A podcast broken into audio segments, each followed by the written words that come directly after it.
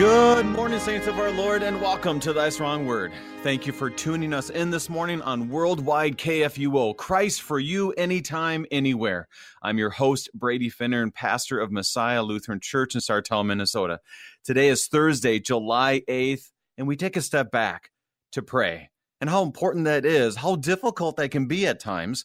And we just concluded our study of Kings, Second Kings, with Pastor Ross Engel, and which ended in a very dark way. Actually, when you end the book of Kings, First and Second Kings, you're kind of like, oh man, I need a little pick me up, or I need to take this grief and do something with it, which is why it's important for us to sometimes pray it out. And that's our goal. And a few months ago, we decided that between a study of each book, that we would take a step back and pray. And so go to the Psalms, go Psalm 1, go to Psalm 150, 2, 149. So we don't, you know, a lot of times I go through the Psalms and then I end up not ever getting to 150 because I get lost in the process of this. So we've been doing back and forth, and today we come to Psalm 4. One of those Psalms you don't necessarily always focus your attention on, but what a joy it is. David's Psalm cuts us to the heart with law, dripping with gospel, and shows us how to pray. I'm excited to get back to it. Like I said, it is something that I'm not a great prayer. So, what a great way to get back to the basics with what the Lord has already given to us. So, this morning, the gifts are ready, ready for you. A special thanks to our friends at Lutheran Heritage Foundation for their your support of Thy Strong Word. Visit LHF Missions for more information, lhfmissions.org. To help us be strengthened by God's Word, we welcome Dr. Brian German, Associate Professor of Theology and Director of the Concordia Bible Institute at Concordia University in Mequon, Wisconsin. Dr. German, welcome to Thy Strong Word. Hey, thanks so much, Pastor. Delightful to be with you. Dr. German, um, this is our first time together, and we we always have uh, new people listening from around the world, actually. And so I wanted to take this time for you to introduce yourself and your family. Yeah, thanks so much. Uh, as you mentioned, I, I, have the remarkable privilege of teaching at Concordia University in Mequon, Wisconsin. Uh, I'm an associate professor here. I've been here for seven years now. Kind of hard to believe, but that's, uh, that's hmm. where I've been since 2014. Uh, I'm also uh, an alumnus of this same institution. Just a, a quick little background would be I, I did my undergrad here at mm-hmm. this campus in Concordia, and then uh, went off to seminary in Fort Wayne, Indiana. Uh, and then after seminary, I uh, decided to go into some doctoral work in biblical studies with uh, an Old Testament concentration that was up in Wycliffe College in Toronto. Mm-hmm. And uh, that took me to 2014 where I received the call to come here uh, to Concordia to teach, and that's where I've been, like I said, for seven years, and uh, it's been delightful. It's uh, it's a privilege, it's an honor, and uh, it's a wonderful school. It's a, a wonderful opportunity. I love what I do. Uh, I get to teach the Word and uh, and share the gospel with, with primarily undergraduate students, but also uh, with the laity of the region, as I, I, also direct a Bible Institute that you mentioned. Mm-hmm. Um, I uh, direct the Concordia Bible Institute, which is a, a, servant institute of this university for many years uh, to reach out to folks in the region and also uh, in our own wing here, students, faculty, staff who want to learn more about the Bible and especially how it all points to the person and work of Christ. And so uh, through seminars and presentations and podcasts and, and all sorts of things. I've I've uh, I've done that as well for the last seven years. And I've really enjoyed listening to your podcast, Concordia Bible Institute podcast, Christ in Every Word. And it is obviously very similar to what we're doing here on Thy Strong Word. And, and it's one of the, you've done much writing on Christ in the Psalms as well, which is why I'm really excited to have you on this morning. And, um, and why? Let me start this way. Since we're in the topic, why is it important that we see Christ throughout the Bible? Yeah, that that uh, Christ in every word tagline is straight out of Luther. Really, he was lecturing in uh, I think it was Romans chapter three, and he had this great line about uh, uh, man not living on bread alone, but that every word that proceeds from the mouth of God, and every word uh, pointing to Christ, His person, His work, and Christ in every word was is sort of a has become a tagline for us, and uh, that's the conviction of of the Bible Institute. That's our mission. That's right at the, the kind of bread and butter of what we do, uh, and that is uh, to point all of the Scriptures to the person and work of Christ, who Himself said, "All these things are are fulfilled in me." Uh, and so hmm. that's that's kind of been our focus, and um, and so yeah, we're following kind of in Luther's uh, train there, but at the same time, just uh, uh, just a little more broadly in an age of biblical illiteracy to say, how do I even approach this Bible? What do I do with it? Well, relate it to Jesus, who He is, and what He's done for us. That's what we do. let's let's start there. Yeah and it's it's so simple but yet so very complex. And it but it, but it, it, it, what i've what i've noticed listening to your podcast and obviously going through the training that that i've gone through and as a pastor is it opens up the bible in so many wonderful ways. For example we just got done with first and second kings. And if you read first second kings without jesus being there it's quite depressing um, yeah. And so, if you don't see the sacrifice of Jesus being fulfilled, uh, uh, the fulfillment of all this suffering and all these issues in the past and the suffering we deal with today, boy, it is a depressing world. So, thanks be to God for what you do at Concordia Bible Institute. And, and, and Pastor, as we, well, you know, this is the reality is that we are here to be in the Word of God. So, I wanted to ask you if you would begin our time and ask the Lord's blessings for us in prayer. I'd love to do so, and and uh, for that, I'll I'll use a, a kind of perhaps well-known collect or, or renowned collect for studying the scriptures, mm. uh, and so we pray, blessed Lord, you have caused all holy scriptures to be written for our learning. Grant us now so to hear them, read, mark, learn, and inwardly digest them, that we may embrace and ever hold fast the blessed hope of everlasting life, which you have given us in Christ Jesus our Savior, who lives and reigns with you in the Holy Spirit, one God, now and forever. Amen. Amen. Reminder to our listeners this is a live program, so you can send in any questions you may have at kfuo at kfuo.org. Send us an email, kfuo at kfuo.org, or you may call 1 800 730 2727, 1 800 730 2727. And as you know, Dr. German has uh, done extensive study of the Holy Scriptures. He emphasizes the Old Testament in his work and his graduate work, and what a joy to be able to bring questions for us this morning. Now, Pastor, I want to start this way uh, that I will pray the psalm, Psalm 4, and then I'll ask you a few questions of why the Psalms are important. I wanted to get right into it and, and to really see this as an opportunity to pray. How often we get so wound up, I get, I should say it myself, we get, I get so wound up on trying to like get all the little details that I don't pray. And so I wanted to mm-hmm. start our time as you just did to pray from God's word and to read Psalm 4, this powerful part of scripture. So we begin in Psalm 4. Answer me when I call, O God of my righteousness. You have given me relief when I was in distress. Be gracious to me and hear my prayer. O men, how long shall my honor be turned into shame? How long will you love vain words and seek after lies? But know that the Lord has set apart the godly for himself. The Lord hears when I call to him. Be angry and do not sin. Ponder in your hearts on your beds and be silent. Offer right sacrifices and put your trust in the Lord. There are many who say, Who will show us some good? Lift up the light of your face upon us, O Lord. You have put more joy in my heart than than they have with their grain and wine abound.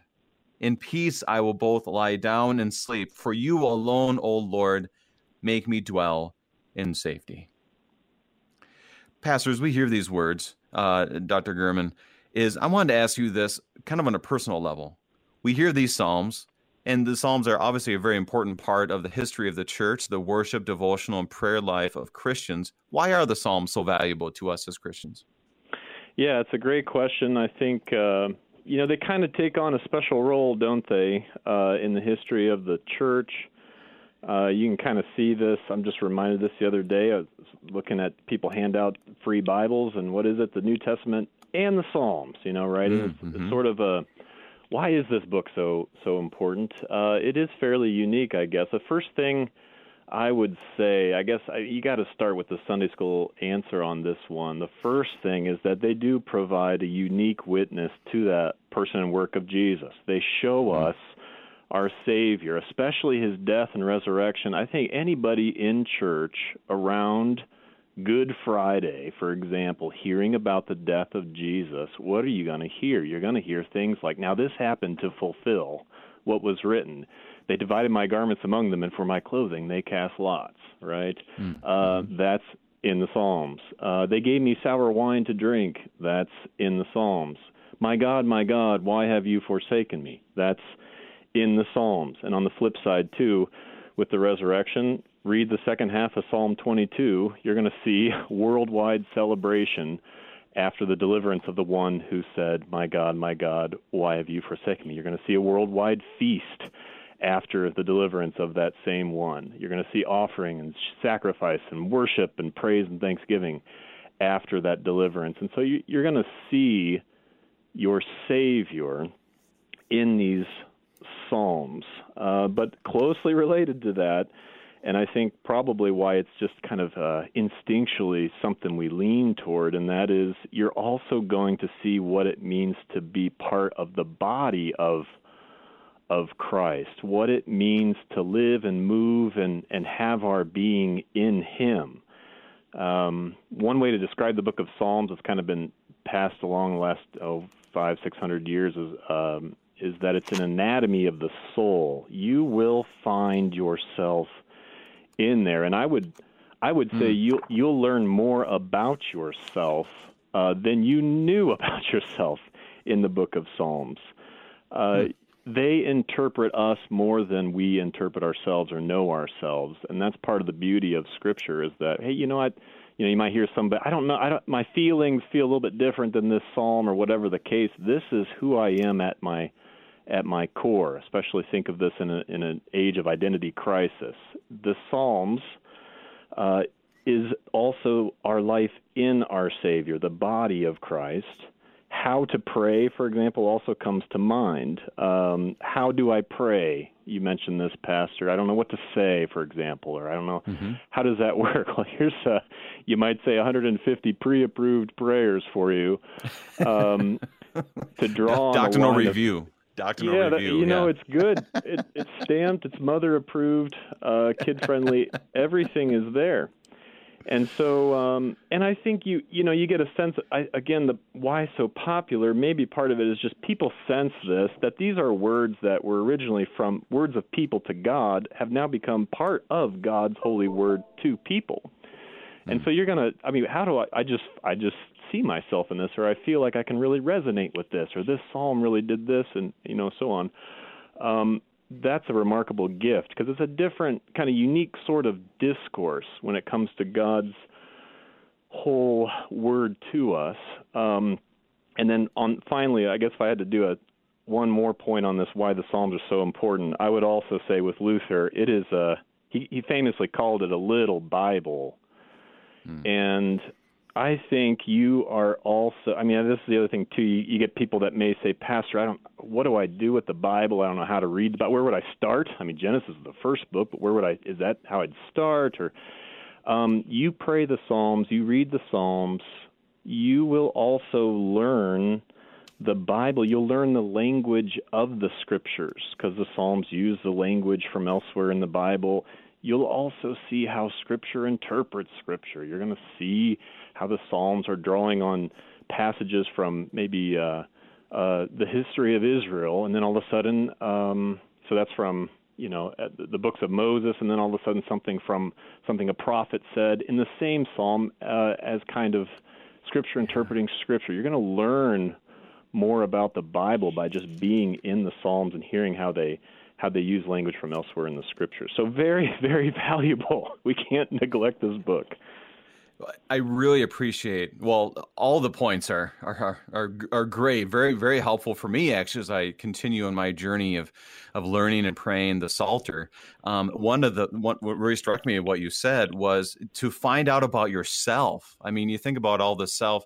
You go to Barnes and Noble, and there's so many self help books, and I'm right. always one that's on that journey. You know, what how has God made me, and what what what's happening. But all those, many of those books, or almost all of those books, kind of deny one the identity you have in Christ which is right. obviously our most important identity, but also the the some of the feelings. What do we do with the grief? What do we do with the anger? What do we do with the frustrations? What do we do with the joy even? And right. here it gives us straight up a way of knowing ourselves. And when you read it, for example, like uh, soon here we're gonna go to Psalm 148, and it says, "Praise the Lord." I mean, how many, we need to learn how to praise the Lord. I mean, and that it shows right. us right there. And today we're going to learn kind of how to pray. You know, Lord, answer me. I mean, come on, let's do this. And right. and we don't really learn how to pray that way in our in our normal culture. So to find out about ourselves let's just put a psalm, a book of psalms on the self help bookshelf now. I think that's just going to solve. It's going to solve a lot of those issues. That's why I'm, I'm going to do that someday at Barnes and Noble. Put a book of psalms on there and see if it stays for a while. Anyways, I'm not going to. Sounds like a great idea. so, so second thing I wanted to ask you, uh, Dr. German, is what are ways that you personally have utilized the psalms in your Christian walk? Yeah, it's another um, another great question. I think uh, you mentioned you alluded earlier this this the presence of the Psalms in the life of the church, right? You think of uh, Christian worship throughout the centuries. Well, I mean even even in the synagogue um, before the incarnation, you you uh, you know or you can see the usage of the Psalms in worship life. For example, they had a huge place in the role of of uh, of God's people throughout the ages, in, including uh, even today. And so, I guess the first thing would be um, the Psalms continue to be a central feature in uh, worship in the weekly divine service that I attend. Uh, I'm sure I'm guessing that this would be kind of familiar uh, to some of your listeners, and that is, you know, mm-hmm. the the language of um, uh, of the Psalms at various, place, various places in the liturgy that we're kind of used to. Um, create in me a clean heart, O God, and renew a right spirit with me. O Lord, open my lips, my mouth will declare your praise. There are places all over mm-hmm. the place that draw from the Psalms. And so I guess that's the first thing that comes to mind is that they, they continue to be a central feature in in my uh, my worship life, and then also um, as a pastor as uh, one who's been called to stand in the stead and by the command. I'm sure you can relate to this as well, Pastor. I draw on the mm-hmm. Psalms pretty regularly for preaching, for teaching. I'm more in the classroom uh, than I am in the pulpit, but either way, whether I'm in the pulpit or in the classroom, the Psalms have been a wonderful source uh, of comfort for me as I do what I do, but also as I preach what I preach and teach what I teach. For pastoral care, I'm in a context again university, and so I have students primarily, and uh, in terms of pastoral care and consolation from God's Word. Uh, for the students, for colleagues, and so on, the Psalms have been a wonderful resource.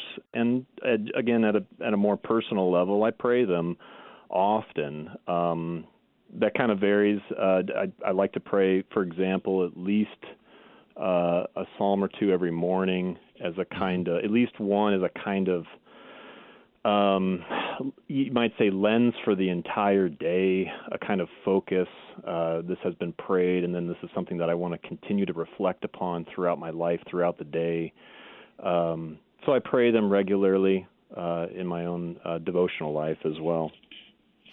I love how you said that too. You pray them regularly because we can get so wound up and, as I said, trying to study them that we just don't pray them. Kind of like a, you know, we might be always teaching, but we don't, don't, preach it, you know, kind of uh, situation when it comes to we can fall into that as pastors, but to not just read it and go, hmm, I wonder what the background of all this is. Where sometimes we just need to pray it and to make sure that that we are using these words that God has given to us for the sake of lifting it all up in prayer. This is this is great. I, I really appreciate the background you gave and how it, it becomes such an important piece of who we are as as Christian people and worship, our everyday life, and a great gift that it is even for the college setting and our young people um, to be able to well begin digging the riches and praying the riches that our Lord has given to us. So, Pastor, I want to. We have about uh, we have a, about five or six minutes before our break. Uh, when we look at Psalm four, are there any themes or, or, or uh, uh background context that you want to highlight before we begin? Yeah, that's a good kind of initial question when you're getting into a psalm uh, anywhere, right? And that is, okay, what's mm-hmm. what's in front of me? What's the kind of uh, scope or, yeah, theme, background? How does it kind of break down? Um, Psalm 4 is an interesting case. I think you get a little bit of something for everyone here. I think uh, one thing that happens with Psalm 4, you get these debates about kind of is it a how do you categorize it? It seems to be right. kind of difficult and so is it a is it one person lamenting but or showing trust or is it kind of a kingly thing with David and it, how is it, what strikes me about that is it's kind of hard to categorize and that intrigues me. That makes me wonder if there's more than just finding out some sort of category, if it's more of a um, what exactly is is going on here? How does it relate to maybe the other psalms um, at the beginning of the book of Psalms? One thing, what am I getting at? I think one thing with Psalm four is notice what happened. Um, it begins and ends in a prayer, mm-hmm. direct address to God. Answer me when I call, O God of my righteousness.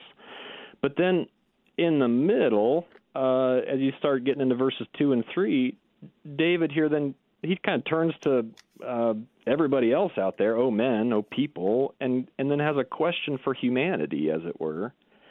And then it looks like, as you get to the very core of the psalm, he's giving counsel to others who are kind of with him in this ponder mm. in hmm. your own house, offer right sacrifice, put your trust. So I think one thing just out of the, the out of the gate here for you know themes or what what do we do kind of at the start of Psalm four is we're getting a mixture. We're getting prayer. We're then getting I got something to say to the people around me. Then I right. also got something to say to the people who are near and dear to me. Uh, and then I'm going to end this back where I started, and that's with prayer. And instead of maybe finding the appropriate category, I think it would be more along the lines what does this teach us about the life of faith? Mm. Mm. And you're, wow, that, that is, well, you know, I'm going to have to change my notes here a little bit because that is exactly what is being said. And I hadn't thought about it in that way. Is it does describe the Christian life because we'll have these moments where we're praying and then we just kind of start talking you know right. this is the situation this is what's going on and then at the end the holy spirit helps us to realize who god is and then therefore i'm able to rest in his grace i think right. that's a that's a way that as you say that that really wraps it together i think in a wonderful way and i did see a little bit and this is a little more uh, um, details i guess a, a number of people said that it's connected to psalm 3 with david's fleeing of absalom did right. you find anything on that? I, it was kind of a theory that it seemed like it was used to be there, and now it's kind of not not sure. Any thoughts on that? Well, I love the thing. I love this part. I'm glad you brought it up. Um, and uh, and that is, you know, they argue about the historical context of that, Hey, was this when David was running? It sounds like he's kind of having a tough time. You know, he's is sort of sounds like persecution at some level. Is this when he's running from Absalom? Is this when he's running from Saul? And you kind of we don't really know for sure. And but what I do love about what you just brought up, I love, love, love this about the beginning of the Psalms, and that is what do you hear as you get into Psalm 1, 2, 3, 4, 5, so on the beginning of the Psalms? Well, you get in Psalm 1, meditate on the word day and night.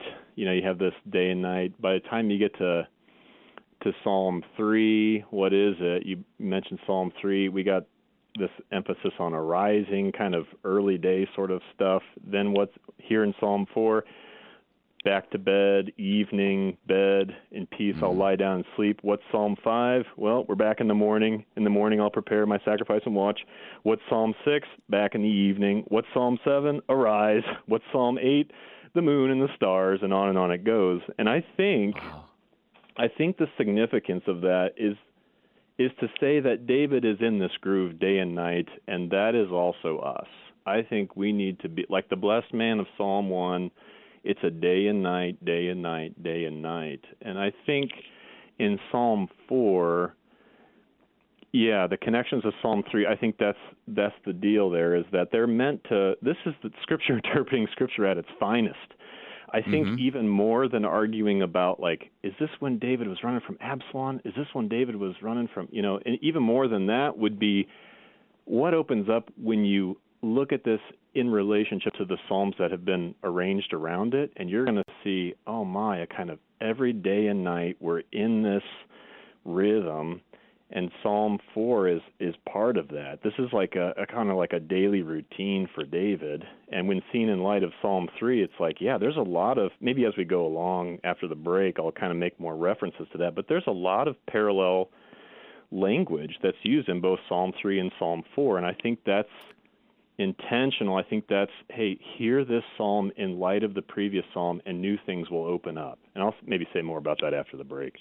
Yeah, yeah. And I, I would encourage our listeners that when you are going through the, the daily task of being in the Word of God, and Dr. German, you've said so well that you try to begin your day in the Psalm Psalms, and and, and that's a, that's tough. I mean, let's just be honest, this gets difficult. We can say I do it most of the days, doesn't mean we do it every day, and then we can make people feel guilty, like I don't do it every day, and it goes back and forth. But here is a real gift, as you said, is that there's some Psalms that work really well in the morning and some right. that work really well at night. And this goes into Luther's morning and evening prayers, our understanding right. of how that all looks. And right. because I know, uh, being a father of four, that for kids that there are times where the morning's just not going well. Well, this is an opportunity to you know do a Psalm three, and then and then there's a time that the or Psalm five too, and and and it's it's here's four where it's hard to go to bed and you're just anxious about something. Well, here's your chance to do Psalm four, and so I just I, I love how you put that together and the connections that we'll see, as you said, Scripture interpreting Scripture at its finest. So let's get to that on the other side of our break. We are studying and praying Psalm four with Dr. Brian German and we'll be right back.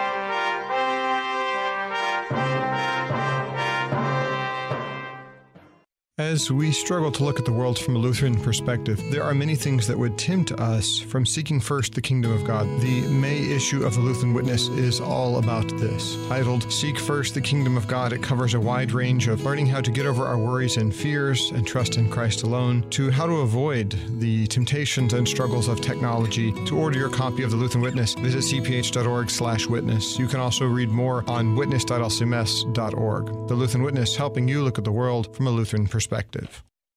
Hi, I'm Rahema Kavuga, Synod Relations Manager at Lutheran Church Extension Fund. As Lutherans, we strive to grow in Christ in our daily lives. Take time this summer to join us for our summer webinar series titled Growing in Christ. You'll discover how to grow strong and healthy physically, spiritually, and mentally, and finally put it all together in how you can serve your neighbor also. Check out lcef.org slash webinars for more information and join us this summer.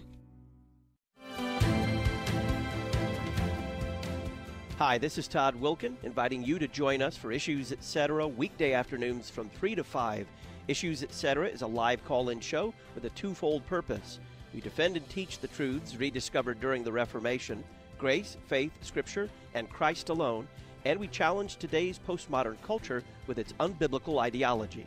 Issues Etc. live weekday afternoons from 3 to 5 on KFUO.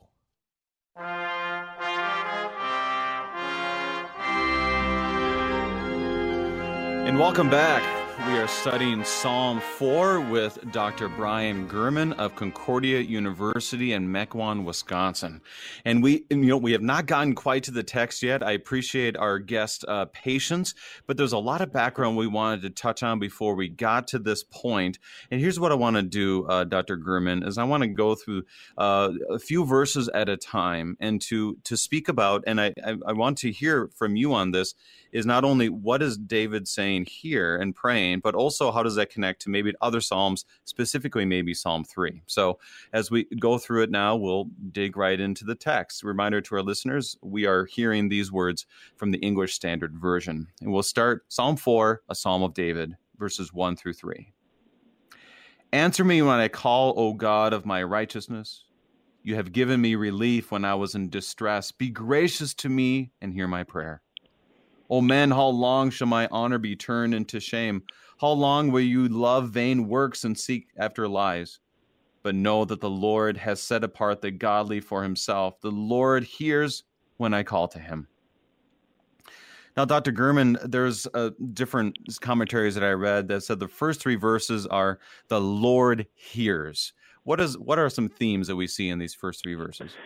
Yeah, I'm fine with that. I think uh, you know the whole thing starts with uh, yeah, literally in my cry, answer me, and the same word. I don't know how well this comes through in English, but the exact same word will be in chap uh, in verse three.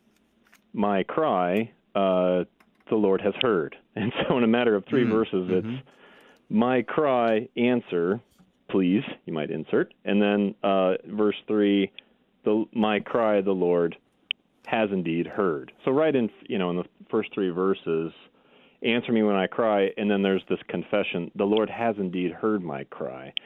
Hmm. Um, but I might, I you know the Psalm three thing. I'm glad you brought it up. You're going to have to you know let me go at that for a little bit more. I think um, because I lo- I love the thing how you know answer me, and then you know, you might think if you just had this psalm by itself, answer me when I call, or just that verse, maybe you have that verse, you see it. Uh, well, I hope you do get that answer.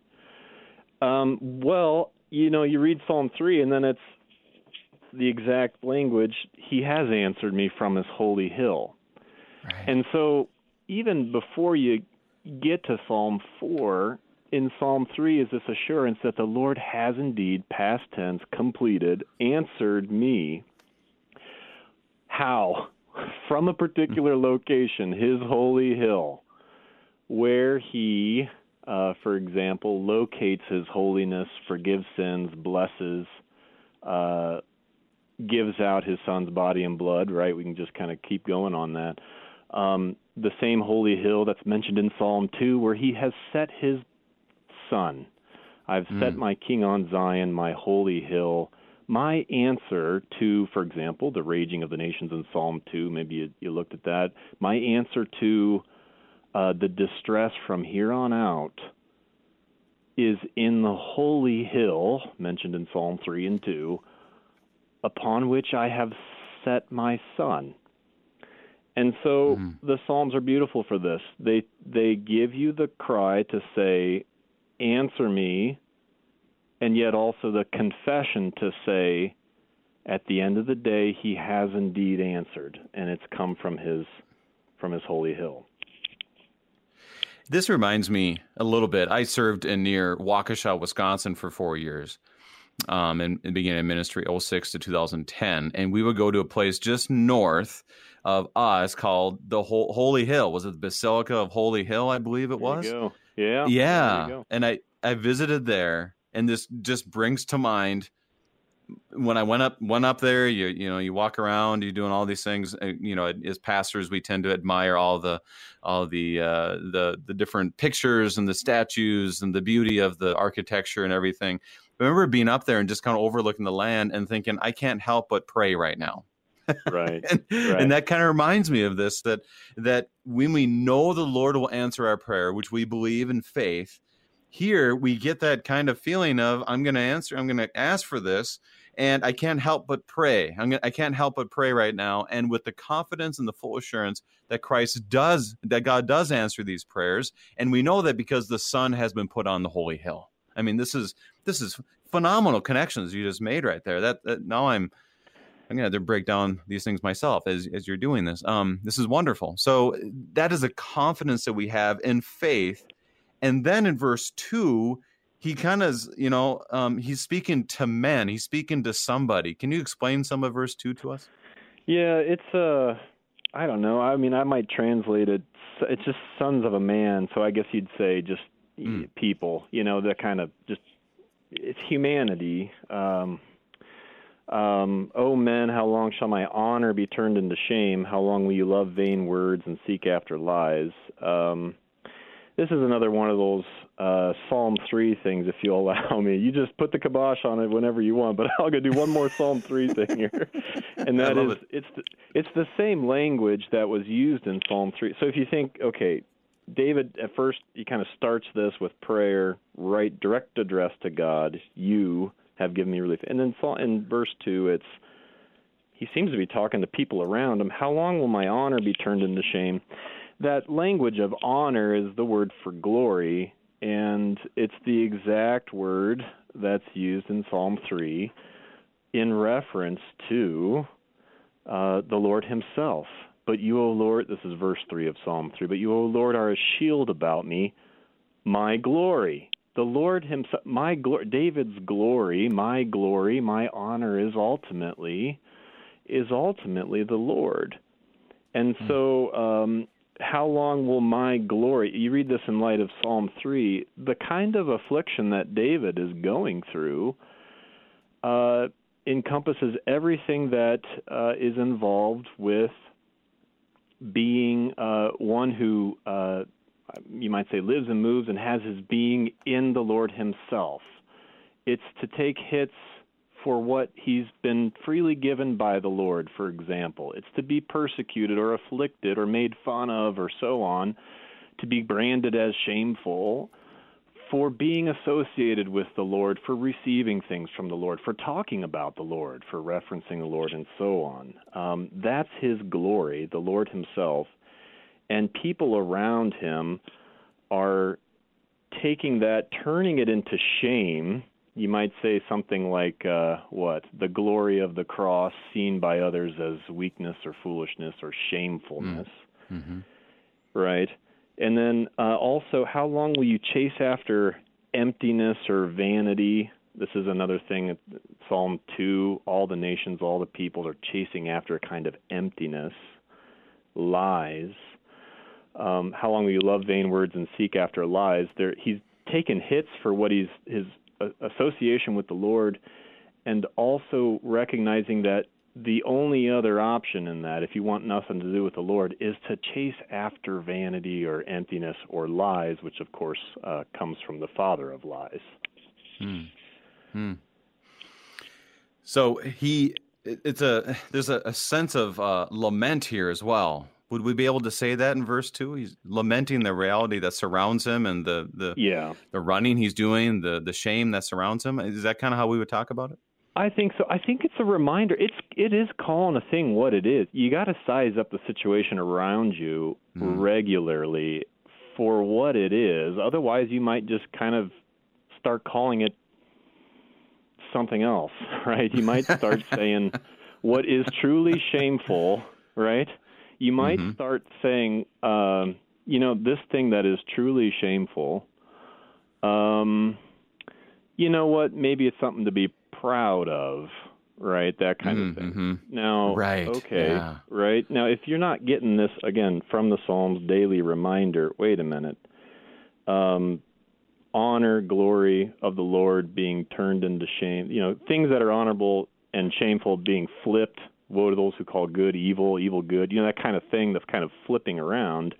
You might you might get pulled into that a little bit. You might get well, maybe you know, if you look at it from a different lens, not from Scripture or the Psalms, you might look at it in a different way. But David here in verse two, I think he sizes it up. I think he he mm. takes a look at it and calls a thing what it is.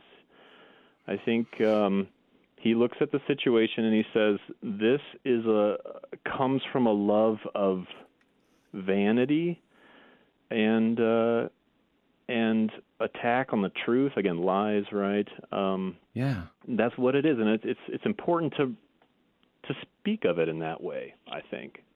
That's that's great. And and as we look at this verse three, I, I felt like was a uh, I don't know say gospel handles the right word, but definitely something that points us to our identity in Christ, but the you but know that the Lord has set apart the godly for himself.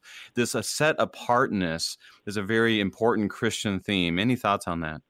Love the language. Um, you know, to be set apart reminds me this verb too. I'm looking at this verb. It's a really rich verb that's used in Exodus several times for setting apart his own people. You know, you remember like the plagues where it's here's Israel and he here's Egypt. I've set I will set apart a place from you. You guys are constantly being set apart, set apart, set apart. Um, Moses will kind of plead about this too. Is it not in your going with us that we are set apart from every other nation, you know, un, under the sun and so on?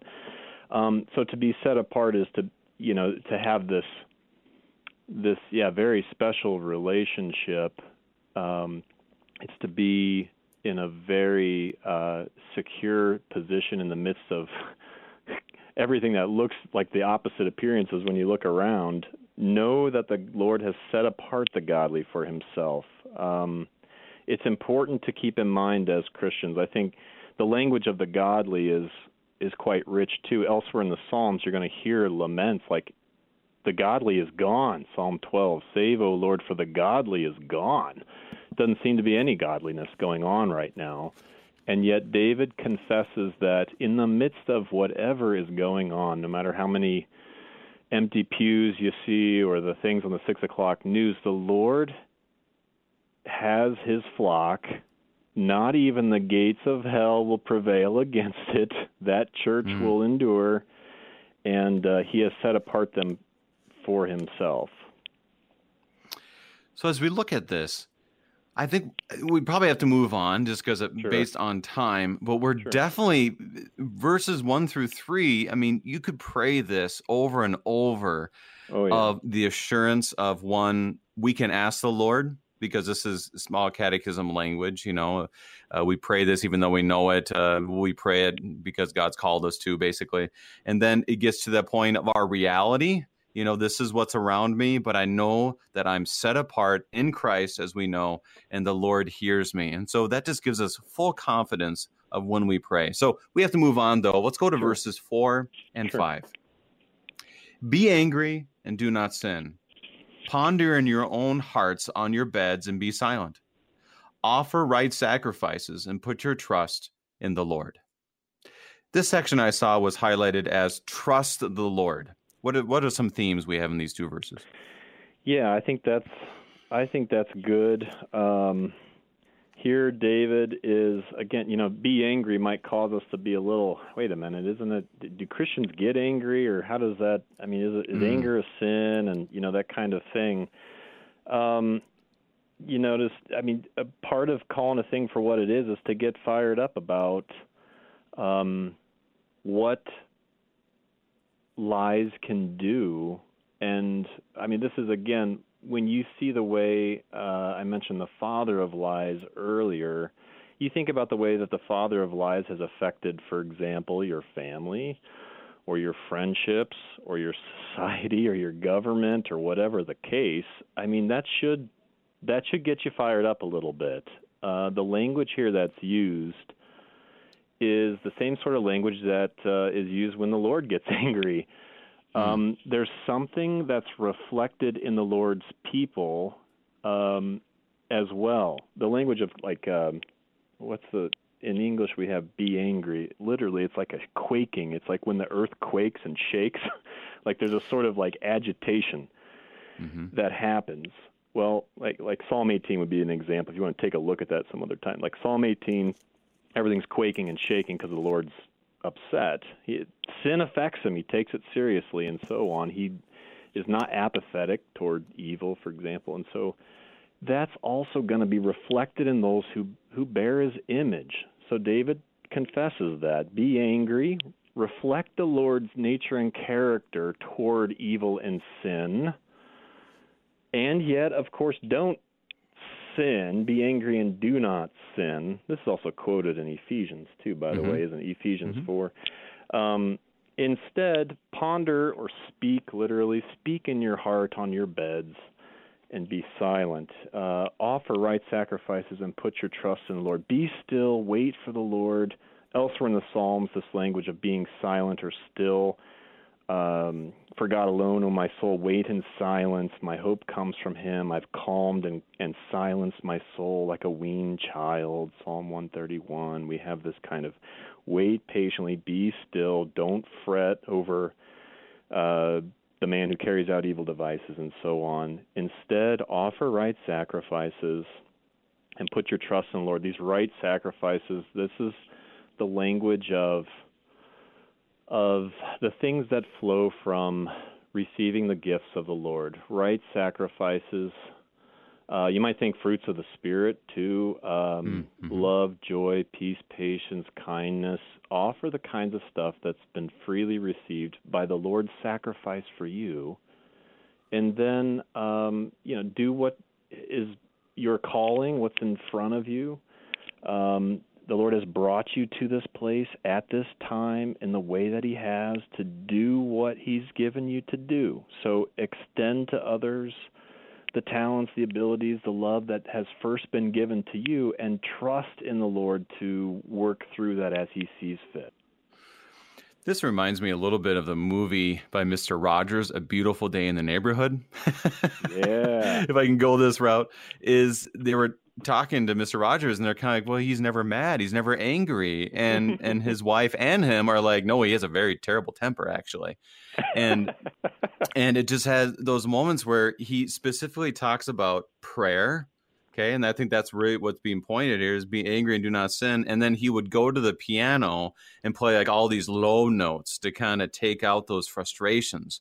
Now, Right. I'm not. This is not a one to one. I'm not trying to make a one to one, but it does Sure. give us this understanding of anger will come. You know, these things Right. will come. Ponder in your own hearts and and be silent. And how, how you said, be like God and and and break this down in a way uh, that that is, is is good and and offering right sacrifices. And once is put your trust. That was very clear in that movie, as as Mr. Rogers was a Christian man. Um, but just a reminder for us too. Those are the moments we need to be reminded. And this is why you this is why you pray the Psalms because it says right there, okay, we can trust in the Lord. He hears our prayers and He answers those prayers. So thoughts on right. last thoughts on verse four or five. Yeah, I think uh, that's all well said. I think you know it's you. It'd be hard to read the Bible and not see God's people get fired up every now and then. I'm thinking of you know Moses being upset with God and Elijah Mhm. and Jeremiah, and you want to see anger on like high octane, like 93 level. Uh, anger would be Job. I think you Yeah. read Job 29, 30, 31. I mean that's those are some people fired up, and yet at the same time you ask, okay, what? Yeah, I guess you know, one other example comes to mind is our Lord Himself. You read Mark Right. three. He's a, he's he gets angry at hardness of heart. Now, let's think about that. I mean, these are the sorts of things that, again, the Psalms will show, as you pointed out. You're going to get fired up over um, persecution, animosity, hatred toward the things of the Lord it's just going to go hand in hand with with uh, receiving from Him the wonderful gifts that He that He gives. And so, yeah, I think you said it said it well. I'm a big fan of Mr. Rogers too, by the way. Yeah, yeah, it's just wonderful. To, to actually watch a movie and then go watch some of the old episodes. Like, wow, that makes more sense now um, of of his of his focus. But but it comes down to simple uh, realities, and verses four and five are just they're simple, but yet it's so complex. And uh, to me, it was so comforting to be able to read those. Is to ponder in our hearts, to offer right sacrifices, as you said, and to put your trust in the Lord. That's that's really what our our cry should be every day. I'm going to trust the Lord today um, as we arise and as we go to bed, as we'll find out at the end. Um, here- here's what we're going to do. We have about seven minutes left, Pastor. I'm going to read the rest of our time and catch some of the themes, and I really want to hit on verse eight and what this means Sure. for us. Sure, so verses six through eight. There are many who say, Who will show us some good? Lift up the light of your face upon us, O Lord. You have put more joy in my heart than they have than they have when their grain and wine abound. In peace I will both lie down and sleep. For you alone, O Lord, make me dwell in safety. Here we, we saw a, number of themes. One of them that I found was joy from the Lord and joy and peace from the Lord as a highlight of these last three verses. What are your thoughts? Yeah, that's good. I like the language of of joy and peace. Um, this, you know, just looking at the other language that's used around it, lifting up the light of your face. Um, the reference to peace, we had right sacrifices as well. This is all very liturgical kind of stuff. You maybe heard in there uh, some familiar language. Um, the Lord bless you and keep you. The Lord make His face shine upon us and be gracious. Mm. Lord, lift up his countenance upon us and give you peace. As I look at these vocabulary words, there's quite a bit here that reflects the benediction that may be pretty familiar to us and, and to your listeners. Um, you know, and that in conjunction with the sacrifices mentioned earlier, which is okay, where do you offer the sacrifices at the Lord's holy place and so on. This is this is a reminder to ground us in a particular location, a particular place. Uh, this is David saying, let's look at the situation in light of what our Lord gives us uh, in His gifts received in the divine service, the blessing, the sacrifice that we receive, and so on. Um, he wants to go to church in the midst of it all uh, and look at the situation in light of the gifts of the Lord that that come there. Uh, so I do like the just the, on the language of lift up your face and peace and so mm. on. There is a keep whatever it is that's going on. It must in some way be connected to and seen through the lens of of uh, what our Lord does for us there in His in His divine service. In verse seven, it says, "You put more joy in my heart than they have when their grain and wine abound." Speaking of they, obviously they've had their fill. Like they are, they, yeah. they, there's no need for food, so forth but yet I have more joy in my heart. It puts me a little bit into this Absalom, you know, he's he's fleeing type of language. Um, yeah. That is kind of what I first thought about, but it it brings this understanding of joy that we see with Paul in prison. Rejoice in the Lord always. Again, I will say rejoice. And and and the, the, what are your thoughts on that? The joy that he speaks of. Yeah, the joy is a great. I probably could have said this with the other thought about the divine service stuff. But when you look at the references to joy elsewhere in the book of Psalms, um, you're going to see the joy that comes from being in the presence of the Lord. In your presence, there is fullness of joy. You might be joyful. Uh, you mentioned, you know, at the birth of a child, you have four. I also have four. Um, yeah. What a joyful yeah. occasion and yet when you again in your presence uh, or you make him glad with the joy of your presence i'll go to the altar of god to god my exceeding joy the highest joy the fullness of joy is being in the presence of the lord um, mm. and so there's there's reference also to joy about uh, the joy that we hear from the lord the joy that we've been clothed in joy. I think psalm 30 has that. We've been yeah. even clothed in joy. So wow. kind of you know that's a that's a very rich grounded kind of things of the lord presence of the lord. You know that's the fullness of of our joy. And that's what david confesses. Again no matter how bad it is that's what david confesses with that with that joy. More joy than and then when grain and wine abound again this is another one of these i love i don't think anybody would have missed it. I think he know i think david is a smart cookie but i suppose inspiration by the spirit doesn't hurt any um joy, the grain and wine, these are the things you'd bring to the temple. I mean, tithing and and this kind of the, the first fruits elsewhere in the Bible, Deuteronomy especially, the tithe of your grain, the tithe of your wine. You know, we love the you know the feasts. I guess we like to have these nice dinners with whatever fancy breads and and bring out mm-hmm. the wine and all these things. But David uses the language to refer to like maybe you know you're eating high on the hog or whatever the expression is and yet at the same time he uses the terms that would also be these are very liturgical offerings as well the things that you'd see in the divine service again. And so it, he's he's speaking of the joy that comes from being in the presence of the Lord and for receiving the the good gifts of the Lord. And of course I mean think about that also grain and wine right? You know we've mm-hmm. got we've got a grain that's in with and under his son's body and a wine that's in with and under his son's blood. Wow. Wow. And there is joy. We have about three minutes left here, uh, Dr. German. At the very end, he speaks about peace to lie down and sleep. And I think about this quite a bit with my children and myself. There's nights where you just can't sleep. What is he saying about this peace that we have with the Lord that we can lay our, our, our heads to the bed or to our pillow and rest in, in peace? It's great stuff. Uh, very comforting, as you alluded to. We will have things in this life uh, that keep us up at night, right?